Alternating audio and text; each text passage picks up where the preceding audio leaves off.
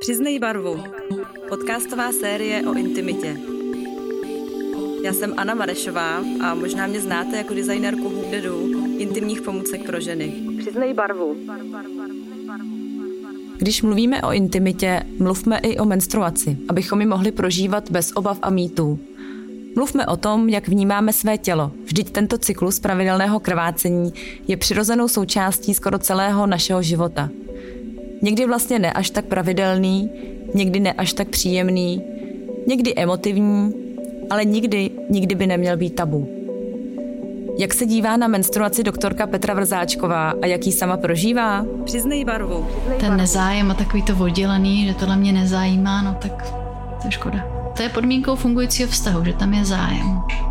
Když je nezájem, no tak to nefunguje. Že? Doktorka Petra Vrzáčková vystudovala první lékařskou fakultu Univerzity Karlovy v Praze a od roku 2007 působila jako ginekoložka na ginekologicko-porodnické klinice Všeobecné fakultní nemocnice v Praze u Apolináře. Studovala ale také v Oxfordu a ve svém postgraduálním studiu se zaměřila na sexuální problematiku ginekologických pacientek v souvislosti s onkologickou léčbou. Ve své současné praxi na TH klinice se zabývá diagnostikou a léčbou potíží v oblasti sexuality i poradenstvím a pomoci při potížích v oblasti sexuální orientace. Publikuje také vědecké články a přednáší. To, co mě teďka asi nejvíc baví, je sexologie a psychoterapie. S tím, že tam samozřejmě ty prvky gynekologie můžu zapojit taky, protože spousta žen přichází s problémy, které se týkají jejich pohlavních orgánů, i prožívání třeba v průběhu sexu, jak vnímají to nejen v hlavě, ale v celém těle, takže to tam můžeme hezky propojit. My jsme se seznámili právě díky tomu, že přednášela na odborné konferenci o prospěšnosti venušiných kuliček. Navázali jsme spolupráci a konzultovala jsem s ní například vývoj našich venušiných kuliček a také nám pomáhá s dotazy našich klientek. Menstruace se děje po určitou část života naprosté většiny žen a v podstatě je to výsledkem hormonálních změn, které se v našem těle dějou, které začínají v mozku, hypofýze, pokračují přes vaječníky a tedy dávají zase informace sleznici v děloze, že teda nedošlo k oplodnění vajíčka, je potřeba tu sleznici, která za ten měsíc narostla, tak ji z těla vyloučit. A to se právě děje tak, že ta sleznice jakoby odumře, ty cévy, které tam jsou v děloze, se postupně uzavírají a ty zbytky té sleznice vlastně s tou krví odchází ven. Jak vlastně naše psychika ovlivňuje průběh menstruace? No, je pravda, že sexuální nebo pohlavní hormony ženy jsou určitě ovlivněny dalšíma hormonama, včetně stresových. Takže když se v našem těle děje něco, nebo s náma vůbec se děje něco jinak, jsme ve stresu, jsme pod tlakem, hodně rychle zhubneme, nebo jsme nemocní, nebo podáváme velký výkony ve sportu, tak samozřejmě se to může pak projevit i na menstruačním cyklu, který je méně častý, častější, víc bolestivý, nebo není vůbec. Takže vlastně stres je faktorem, který ovlivňuje hodně to prožívání té menstruace. Nejen prožívání, ale ovlivňuje i to, jak ta menstruace probíhá. To znamená, jak je silná, jak je bolestivá, jak je pravidelná, tak to je ovlivněný ne samozřejmě jenom stresem, fungují tam i další působky, ale tohle je určitě věc, kterou třeba často s pacientkama řešíme, že v době, kdy mají nějaký těžší období, tak si stěžují, že ta menstruace je moc dlouhá, moc silná nebo moc častá. Samozřejmě pod toho se potom odvíjí i ta léčba. Proto je důležité, když žena má problémy při menstruaci, tak se neptat jenom na to, jaký jsou hormonální hladiny, neptat se prostě jenom, jestli ultrazvukové vyšetření je v pořádku a tak dál, ale ptát se i na to, v jakém vlastně životním období se ta žena nachází a co prožívá, protože pilulky nám můžou pomoct v řadě věcí, ale když ta příčina je někde jinde, tak ty pilky jsou jenom taková náplast, taková záplata, která to vyřeší třeba na chvilku, ale ne dlouhodobě. Co se zjišťuje, když někoho trápí třeba velké bolesti při menstruaci? No, jako ginekolog, jako doktor, tak samozřejmě potřebuji nejdřív vyloučit ty medicínské věci. Jo? To znamená, jestli nemá zánět, jestli nemá myom, jestli nemá prostě nějakou jinou poruchu, kvůli kterým by mohla mít třeba bolesti o menstruaci. A když nezjistím nic, co by bylo nápadného, tak se samozřejmě ptám i na ty věci okolo. Jo? To znám, v jakém se teďka nachází v životní fázi, jak se jí celkově daří a tak dál. A podle toho se samozřejmě bavíme, jak dál, jestli léčit tu příčinu, kterou najdu doktorskou, ginekologickou, anebo jestli jenom tlumit bolest, anebo jestli se i zabývat třeba tím, jestli nejde něco udělat s tím, co zrovna se jí děje okolo běžném životě s partnerem, v práci, s rodinou, s dětma. Třeba meditace může k tomu taky prospět a vůbec odpočinek a vlastně dát si klid, že může být zásadní. Určitě meditace, yoga, pravidelný pohyb, teplá vana, relaxace, ale i třeba něžný, hezký sex, to všechno může ovlivnit to, jak žena potom bude prožívat tady tu svoji fázi. Ta teplá vana na začátku menstruace, samozřejmě, že když by asi člověk krvácel strašně moc a vadil by mu, že je kolem ní krev, tak si nebude dávat teplou vanu, ale bude si nahřívat břicho a záda v teplý sprše. Jo. Ale určitě se nedoporučuje při menstruaci chodit do rybníka nebo do špinavé řeky, ale to, že si napustím doma čistou teplou vodu, to určitě ničemu neškodí. Stejně tak sex při menstruaci ve chvíli, kdy se oba dva s tím partnerem umyjou, takže tam není riziko, že by ten partner třeba vnesl nějaký větší množství prostě bakterií do pochvy, tak je naprosto v pořádku, pokud s tím oba dva ty partneři souhlasí. Pokud ta žena je s tím v pohodě, že třeba potom ten partner může být od krve, že i ten muž je s tím v pohodě, tak hygienicky to není vůbec žádný problém. A stran psychiky Znám docela hodně žen, který si naopak při menstruaci, tím, že ta pánev je celá hodně prokrvená, tak si daleko víc užijou vzrušení a mají třeba i silnější, někdy i rychlejší třeba dosažení orgazmu, protože ta informace nebo ty věmy jsou tam prostě intenzivnější. Takže si myslím, že opravdu je to na tom, jestli ty partneři si o tom jsou schopní povídat a jestli jsou schopní překonat určitý stupeň jako studu, a samozřejmě zařídit si i ty praktické hygienické věci, aby z toho pak nebyly nějakým způsobem rozčarovaný. Je tedy při menstruaci riziko infekce větší? No, tím, že se vlastně odlučuje ta stará sliznice a ty cévy uvnitř dělohy nejsou úplně uzavřený, tak samozřejmě to riziko, že se tam nějaká infekce dostane, je vyšší. Z tohohle důvodu ta hygiena je určitě na místě. Ale zase lidské tělo v naprostý většině případů má svůj imunitní systém, který dokáže docela hezky pracovat, takže není potřeba dělat nějaký sádlouhý přípravy, výplachy pochvy a podobné jako věci, že bohatě stačí prostě běžná sprcha čistou vodou. Kolik krve vlastně odejde během jedné menstruace? V kalíšku to teď vidíme vlastně líp. Tak chytrý knížky píšou, že je to kolem 80 ml, což není moc ale samozřejmě strašně záleží, jestli je to žena na začátku svého menstruačního období, mladá holka, jestli je to žena po porodu, jestli je to žena kolem přechodu, jestli je to žena, která bere hormonální antikoncepci, protože tam samozřejmě to krvácení má jiný charakter. Může to být žena, která ztratí během menstruace půl litr krve, ale taky to může být prostě 10 ml.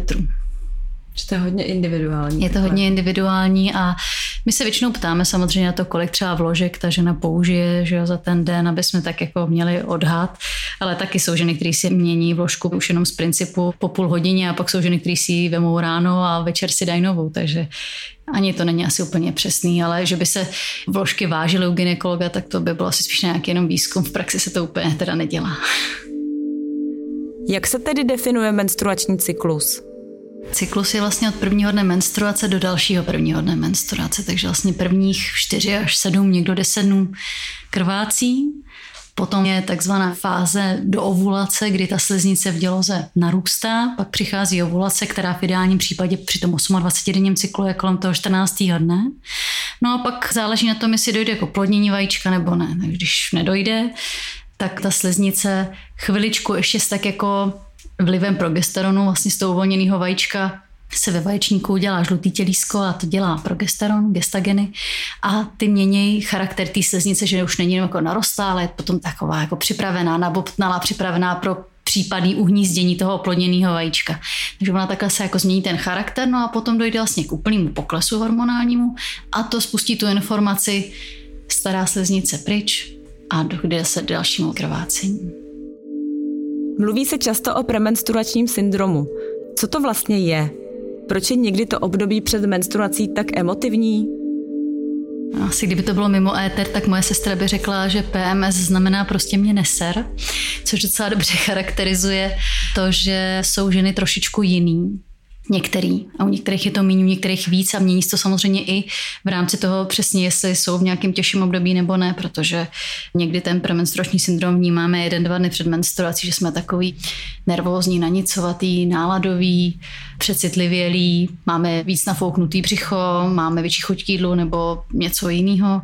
A někdy to ženy skutečně vnímají už od proběhnutí ovulace, že to je docela dlouhý období, kdy třeba dva týdny opravdu jsou protivní i sami sobě. Takže zase je dobrý se fakt zeptat na to, jak dlouho to trvá, jak je to silný, jak to tu ženu obtěžuje, aby jsme se dohodli potom na tom, jestli je to v pohodě, jestli to jenom o tom přijmout, že před tou menstruací si třeba nebudu tolik nakládat a řeknu svýmu okolí, hele, mám to teďka těžší dny, nebo jestli to fakt tak závažný, že má smysl to i třeba upravit, ať už nějakýma bylinnýma přípravkama, nebo vyloženě lékama.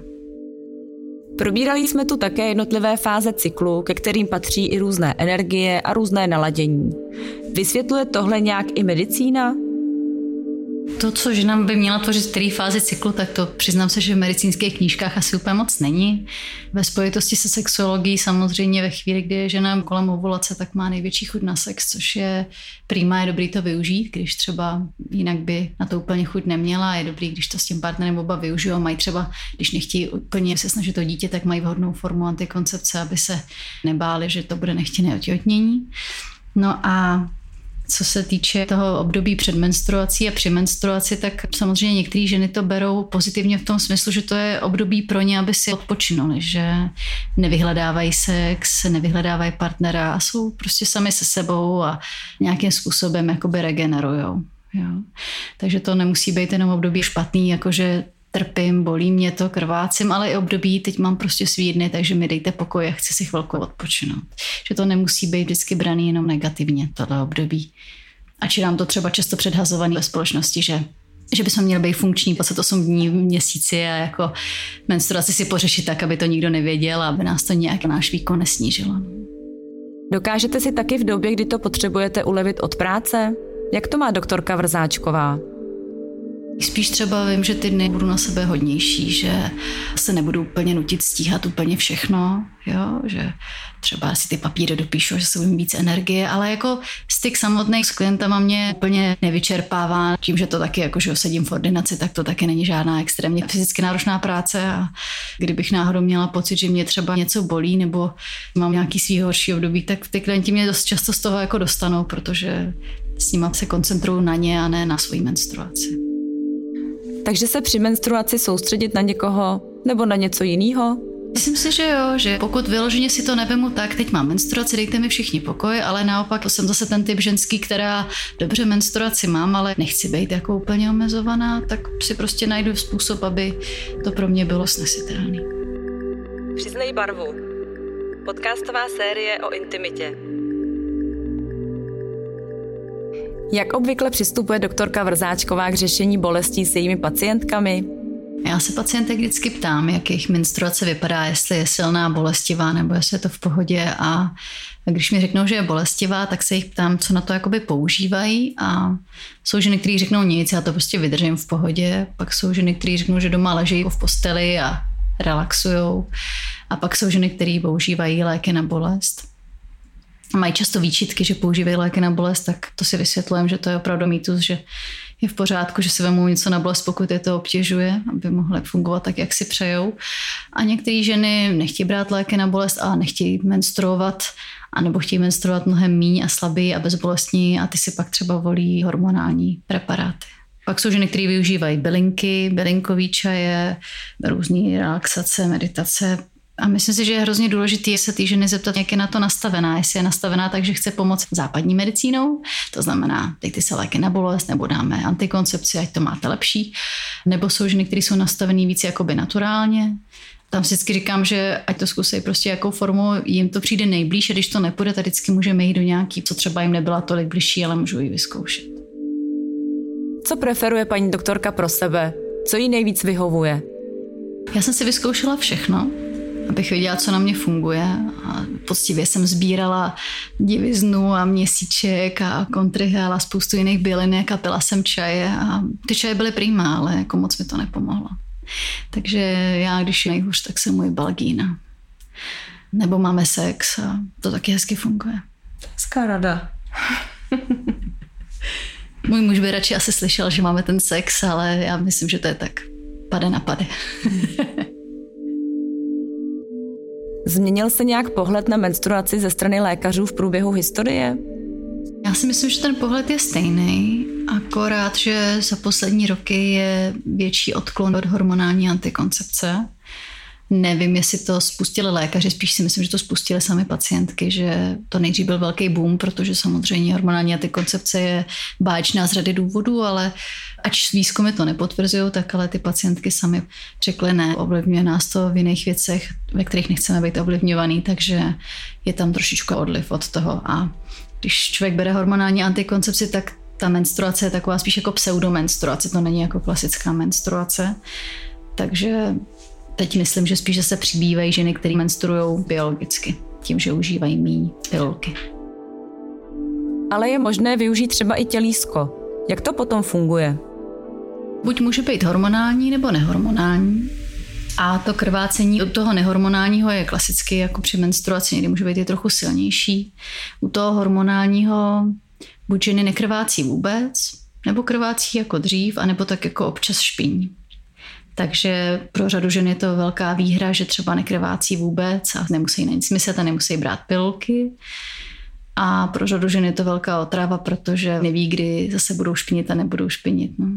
A jsou taky ženy, které mají potřebu menstruovat který mají pocit, že ten cyklus tam má být, že to je důkaz toho, že jsou ženský, že jsou vlastně ještě jakoby plodný ženský tím, že mají pravidelný cyklus, dodává jim to jejich ženskost, mají pocit, že s tím očišťují každý měsíc a takový ženy samozřejmě chtějí pravidelně krvácet, takže těm se to taky nelíbí, že by nekrváceli nebo jenom nepravidelně špinili.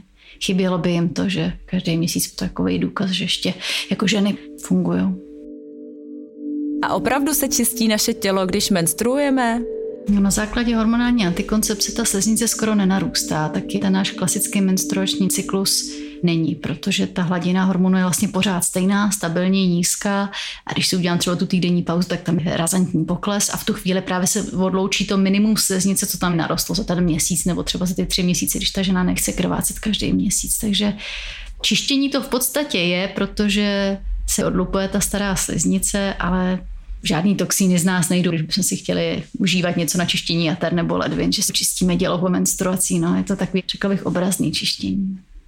Je to jiný v tom, že některý ženy tohle vůbec nevíme, ale někteří to vnímají velmi výrazně, že při té antikoncepci máme dlouhodobě stabilnější hladinu estrogenu ženských hormonů a i nižší hladinu testosteronu mužského hormonu. Oba dva mají vliv ne na naše prožívání, ale i na naše tělo třeba na sliznici, vulvy a pochvy.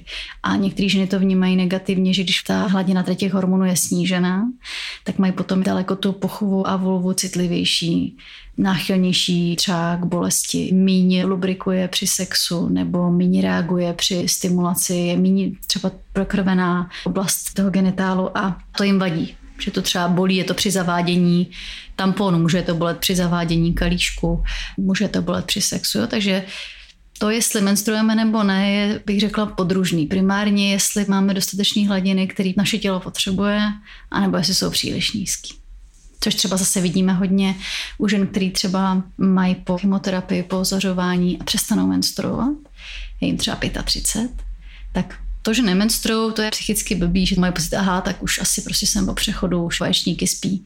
Ale to, co daleko víc vnímají, že jsou tam ty změny právě na kůži a na sliznicích, že mají najednou suchou kůži, že najednou jsou citlivější na záněty močových cest, najednou ta vulva je slabší, křehká, méně vzrušivá, při sexu je to bolí, málo vlhno, jo? a to jsou věci, které jsou důležité pro takový ten běžný život. To, aby se cítili jako ženský, možná mnohem víc než to, že každý měsíc menstruují. Já si pamatuju, že po vysazení antikoncepce se mi změnilo libido. Tělo tedy po antikoncepci může chtít najednou něco úplně jiného a třeba i jiného partnera? Opravdu má vysazení antikoncepce takový vliv? Přesně tak, přesně tak, protože tohle antikoncepce dělá, že nám sníží nejen estrogeny, ale i testosteron. když tu antikoncepci vysadím, tak to tělo začne fungovat tak, jak biologicky je nastavený. Takže když biologicky předtím jste měla vyšší testosteron, tak zase se tam vrátí a s tím je spojený i chuť na sex. No a to, že chci jinýho chlapa, to bylo taky prokázaný, že když beru antikoncepci, tak jsou pro mě vzrušivý jiný pachy, to znamená vlastně jiný geny. Takže se mi třeba líbí jiný chlapy. A když vysadím to antikoncepci, tak se zase změní a jdou tam nějaký úplně zase jiný pachy a geny a můžou se mi začít líbit prostě jiný chlapy. Takže určitě si myslím, že je prakticky vybírat si otce svých dětí předtím, než si nasadím antikoncepci. Pak to třeba zvládneme s tou antikoncepcí, protože do ní budu zamilovaná a už to nebude problém, ale vlastně si vždycky v duchu říkám, že když jsem potkala svého muže, tak jsem ještě antikoncepci nebrala a že jsem za to strašně ráda, že jsem si vybrala dobře. Přiznej barvu. Podcastová série o intimitě s designérkou intimních pomůcek Hubdedu Anou Marešovou. S paní doktorkou se bavím jako s odbornicí, ale taky byla kdysi malá holka. Jak vlastně vnímala menstruaci tehdy?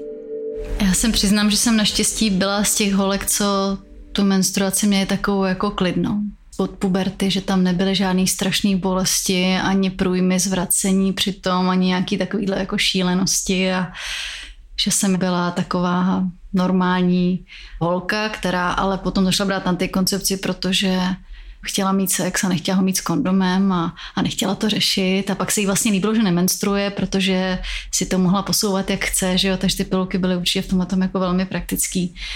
A tam ta menstruace byla úplně na pohodu, že jo. Takže to se měnilo a potom až ve chvíli, kdy člověk začal zvažovat, že vlastně pilulky mi ani tak nevadily, ale to, že chci dítě, že jo, tak proč bych jako měla brát pilulky. Ale měla jsem vždycky štěstí v tom, že jsem nebyla nějaká nešťastná z menstruace, že by to bylo nějaký pro mě utrpení. Pamatuje si doktorka Vrzáčková, jak prožívala svou úplně první menstruaci?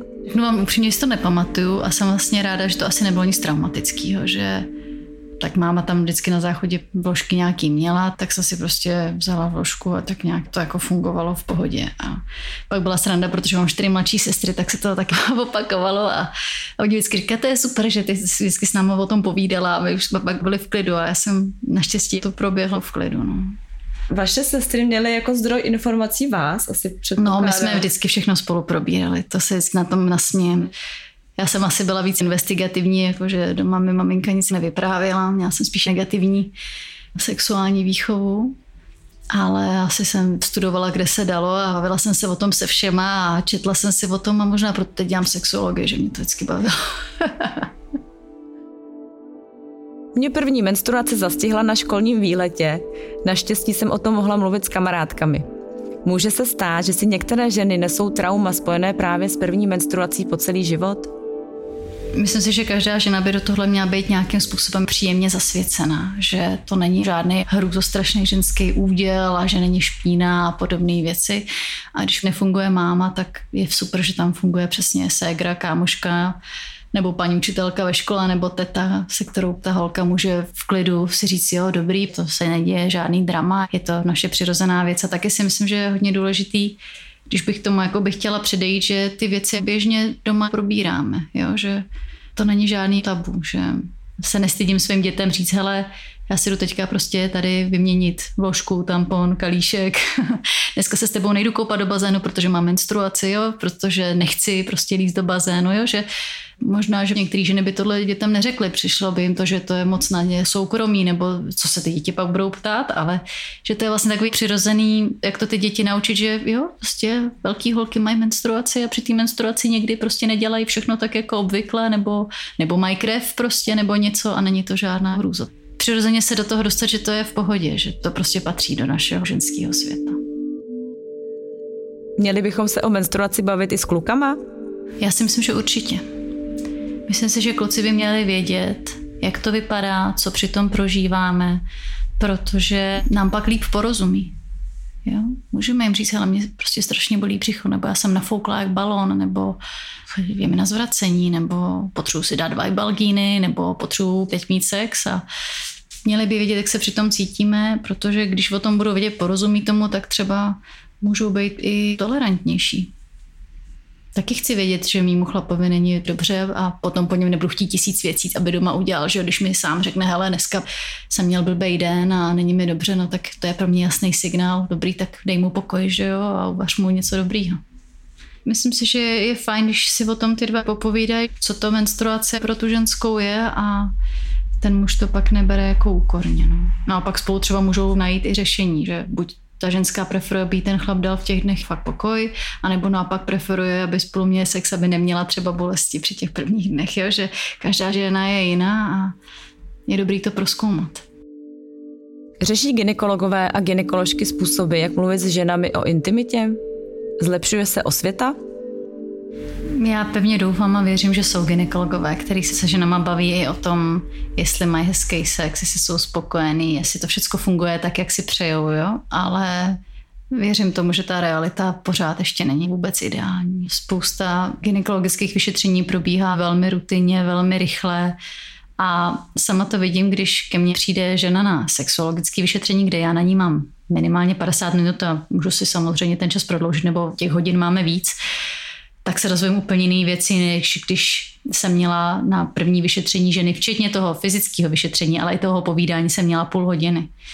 Je to prostě nedostatek času, který tam hraje obrovskou roli a přijde mi to hrozně škoda, protože když by si ten doktor měl víc času s tou ženou povídat, když by nepotřeboval tolik bodů od pojišťovny, ale si myslím, že i ta žena by si mohla třeba připlatit půl hodiny navíc, že by neměla na první sezení půl hodiny, ale třeba hodinu tak by se často vyvarovali úplně zbytečných léků třeba, který se tam dávají jenom jakoby náplastí. Jo, bolí tě při menstruaci, tak si vem tabletku. Jo, už nemají vůbec časoprostor zaběhnout do těch příčin, proč to je.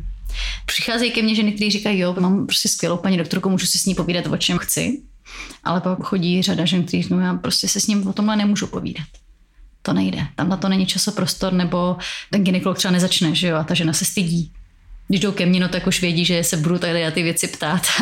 už se to tak nějak očekává, ale u toho ginekologa tam na to často prostě není prostor nebo nálada. Ale věřím tomu, že už je dost lidí, kteří jsou schopní se bavit o intimitě. To právě člověk se stydí, no, že to je vlastně takový obnažení toho těla a do toho vlastně má obnažit ještě tu duši, že takový dvojí obnažení mi přijde, že to potom záleží na tom přístupu toho dotyčného člověka, jak komunikuje, no. Přesně tak.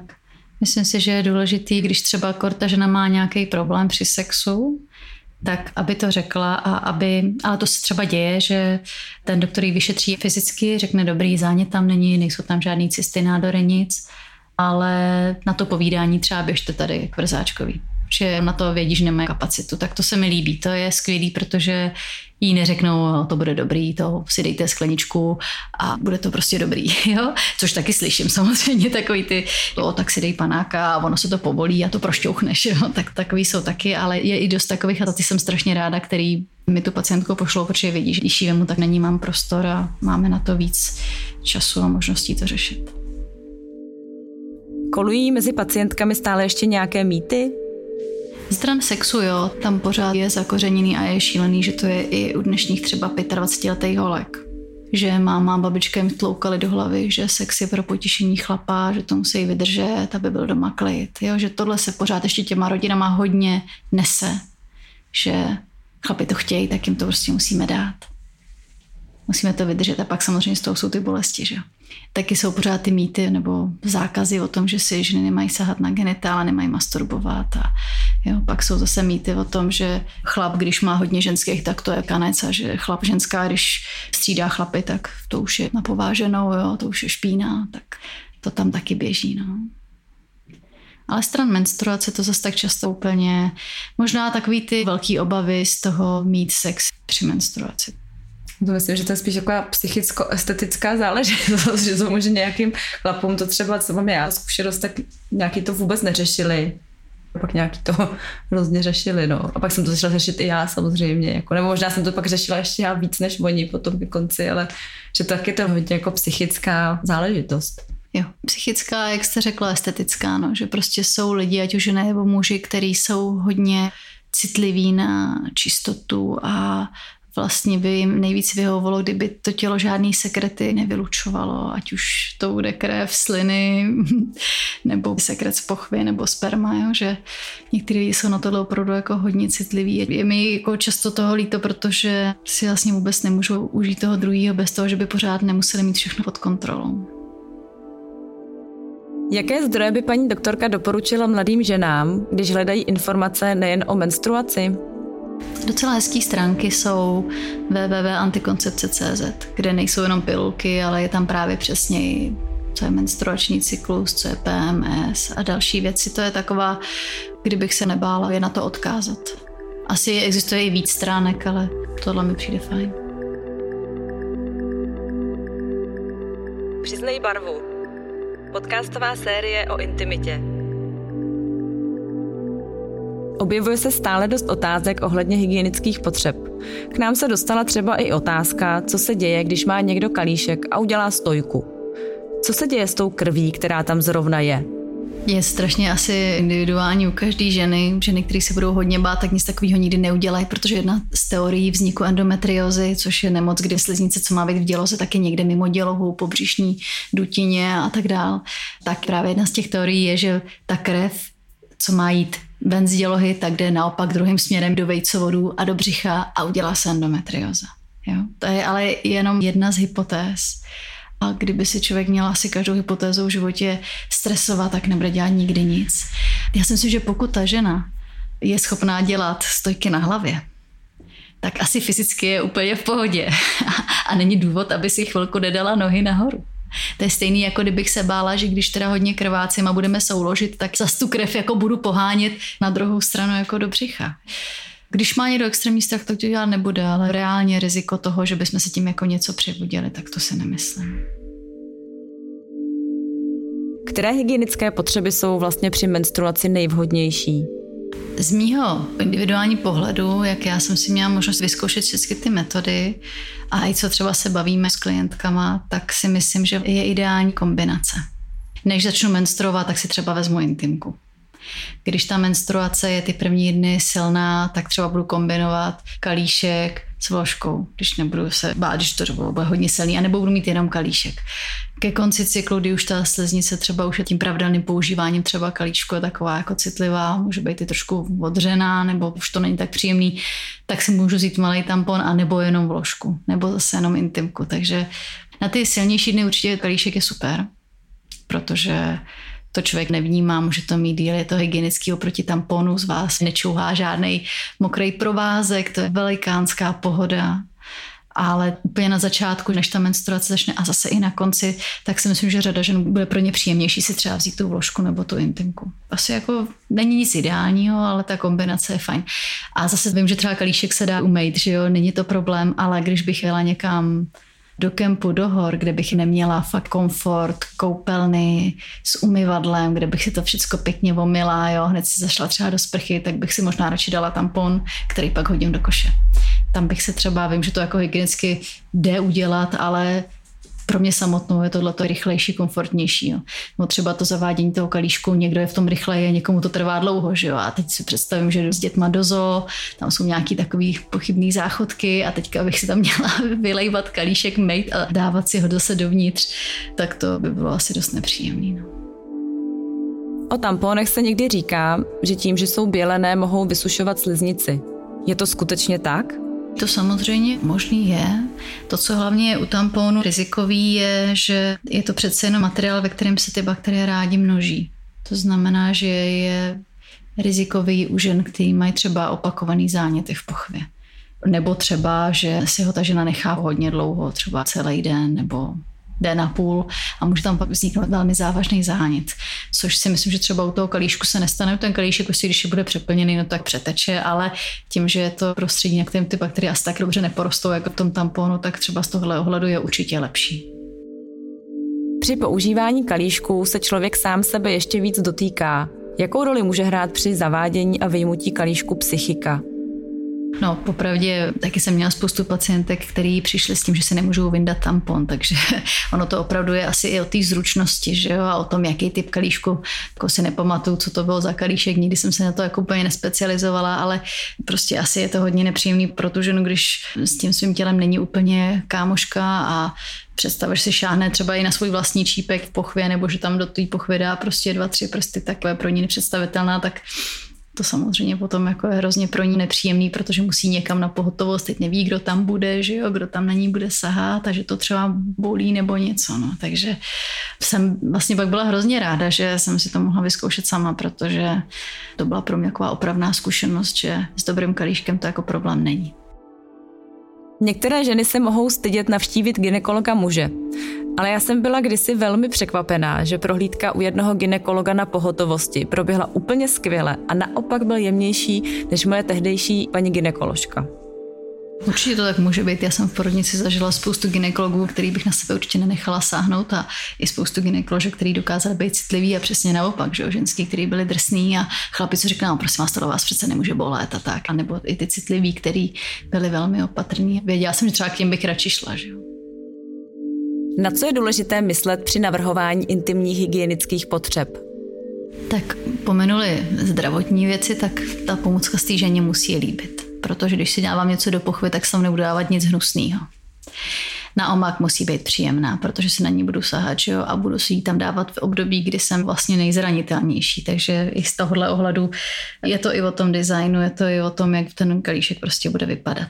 Stran toho zdravotního, tak určitě ta pomůcka musí být nezávadná, aby nevylučovala nějaký sloučeniny jedy do toho těla, musí být dobrýho materiálu, aby se to nepřetrhlo, že jo, když ten kalíšek budu chtít vyndat, aby to jede neprasklo, aby to nemělo nějaký ostrý hrany, musí být dobře omyvatelná, dezinfikovatelná, zvlášť, když to prostě není na jednu menstruaci, ale třeba já nevím, jak váš kalíšek má životnost, ale třeba nevím, na pár let, že jo, no, tak eh, musí být zase slušný materiál, aby prostě i po tom opakovaném užívání, opakovaném možná i vyvařování, dezinfikování, tak aby pořád to prostě mělo tu strukturu a ten tvar. No a potom stran velikosti, tak to je u každé ženy jinak, jestli je před porodem, po porodu a taky jak silnou třeba tu menstruaci má, jaký je to příjemný. S kalíčkem jsem si vyzkoušela, že někdy ho potřebuji zavést hlouběji. Je to tak, že se může při menstruaci měnit poloha děložního čípku? Já si myslím, že to je o tom, že ta děloha je v té pánvi ukotvená vazama, ale není tam jako natvrdo, napevno. Může se pohybovat určitým způsobem, že jo? Při sexu se taky to tam všechno pohybuje, to elastický, jo? takže to, jestli třeba na začátku je ta pánev víc prokrvená, tudíž je to, má to větší elasticitu a ke konci naopak už je to jakoby míň, tak to může potom i mít vliv. Během nouzového stavu pozorovali některé z nás, že naše menstruace probíhala v daleko větším klidu. Může to být tím, že běžně býváme ve velkém stresu? Nebo čím to vlastně může být? Řada žen si libovala v průběhu karantény, že jsou v klidu. Že neobíhají tisíce kroužků a prostě věnují se věcem doma a že si práci dělají v klidu doma a že vlastně zjišťují, co opravdu k životu potřebují a co je společenský tlak co musí vlastně všechno stihnout, že jo? což pro dnešní ženy je, že furt musí něco stihnout. Ty ještě nemáš dítě tady na tom kroužku a ty ještě si neoběhla tyhle slevy a takovéhle věci, že jo? což je velký stres. A když to, když prostě musíme být doma, maximálně si můžeme dojít nakoupit, no tak to je úplně jiný život. My jsme se v tu dobu přestěhovali do domu pět dní nebo týden před vypuknutím té karantény. Já jsem teda chodila do práce pořád, já jsem měla štěstí, že mě nikdo nic nezavřel jako doktorovi. A užívala jsem si to, že bylo prázdný metro a tak. Ale vím, že doma to bylo pohoda, že jsme v klidu všichni zabydleli. Manžel byl daleko víc doma, děti si taky zvykali prostě na nový dům, furt jsme byli venku na zahradě, že jo, tam jsme nemuseli mít roušky, takže to bylo úplně v klidu. Takže celkově to bylo jako v tomhle dobrý. Nebylo to dobrý kvůli škole, to ne. To bylo šílený. Slyšela jsem, že ženy žijící ve městě mají menstruaci sladěnou podle kalendáře, ne podle luny. Může to být pravda? Je to klidně možný. Taky jsou takové ty teorie, kdy když pracují v nějakém kolektivu a tam víc ženských, takže ty ženy si většinou spolu tu svoji menstruaci, že se to sladějí, že vlastně všechny menstruují plus minus pár dní, tak je to klidně možný. Je to hezký, když to je pravidelný, že i ta žena se na to může spolehnout. Myslím si, že to je jaký důležitý říct o menstruaci, že když ta menstruace běží, je pravidelná, je snesitelná, tak je to určitě daleko jednodušší to přímo do svého života. A když menstruace hrozně moc bolí, zvrací mu to, mám mu to průjmy, prostě jsem na x dní v měsíci vyřazená, nebo je to tak silný, že si vůbec nedovolím vyjít ani z domácnosti, tak v tu chvíli určitě má smysl s tím něco dělat a neříkat jenom, jo, menstruace je přirozená součást lidského života a přijmejme ji takovou, jaká je, protože to pak taky člověk moc nežije, že jo. V poslední době jsme zaznamenali více diskuzí s translidmi a o translidech. Některé reakce byly velmi odmítavé. Vypadá to, že stále nejsme schopni takové lidi přijmout, možná i proto, že v tomto ohledu u nás nefunguje větší osvěta. Naše společnost nebo lidské pokolení je hrozně variabilní, že Nejsme všichni úplně stejní. Na Gaussově křivce většina z nás je uprostřed, ale pak jsou lidi, kteří jsou v těch krajních polohách, ať už je to o tom, že někdo je normálně heterosexuální, cis chlap, cis ženská, někdo je prostě homosexuální, někdo je bisexuální, někdo je asexuální a to je prostě varianta normy. A když je někdo cis, to znamená, u porodu mi řekli, že jsem holka, já se cítím jako holka, tak super, no ale taky to tak být nemusí, že jo, můžu se cítit trans, můžu se cítit jako kluk, a můžu se cítit jako něco mezi, můžu se cítit jako obě pohlaví, může mi to fluktovat den ze dne a není to špatně, je to varianta normy, spíš jde o to, jak se k tomu postavíme tak, aby těm lidem bylo dobře, aby jsme jim mohli pomoct tak, aby mohli fungovat a pro tu společnost být prospěšný. Určitě nikomu neprospěje, že je někdo v depresích a jde se zabít. Já znám spoustu trans lidí, kteří jsou naprosto fantastický. Umělci, kreativní, jo, strašně fajn lidi, strašně příjemní lidi, pomáhají ostatním lidem a ty lidi, když by se utápěli sami ve svých úzkostech a depresích, že nemůžou žít tak, jak cítějí, tak nic z tohohle by vlastně vůbec nemohlo být ven. Ale je to pro ně těžký v naší společnosti. Když si furt říkáme, jak jsme hrozně otevřená společnost, nejsme. Máme 30-40 let spoždění díky komunismu. Tak to je. Než my se dostaneme na úroveň Holandska, Dánska, to spousta zemí, to nejsou jenom tyhle ty dvě. Tak to prostě potrvá ještě desítky let. No. Ale ty aktivity prostě se dělají, vůči tomu osvěta se dělá, tak třeba to bude lepší. Ale většinou samozřejmě pro transkluky je nežádoucí menstruovat. To je jedna z věcí, která je strašně trápí. Takže proto i potom třeba hormonální substituce jim hodně pomůže, že nejenže jim zhrubne hlas a budou jim růst vousy, ale taky nekrvácejí, což je pro ně jako velká úleva. Děkuji naší můze doktorce Petře Vrzáčkové, že se k nám připojila a sdílela s námi své znalosti a zkušenosti a ukázala, jak je možné mluvit nejen o menstruaci a bourat tabu spojená s mnoha dalšími stránkami naší intimity. V současné době paní doktorka ordinuje na TH klinice v Praze. Doufám, že se vám naše podcastová série líbila a těšíte se stejně jako já na tu další. Nejen o ženské intimitě, také pravidelně píšeme na našem Instagramu, Facebooku a blogu hoopdedu.me. A pokud na mě máte nějaké otázky nebo s námi chcete sdílet svoje příběhy a zkušenosti, přiznejte barvu a napište mi. Přiznej barvu. Podcastová série o intimitě s designérkou intimních pomůcek Hoopdedu Anou Marešovou.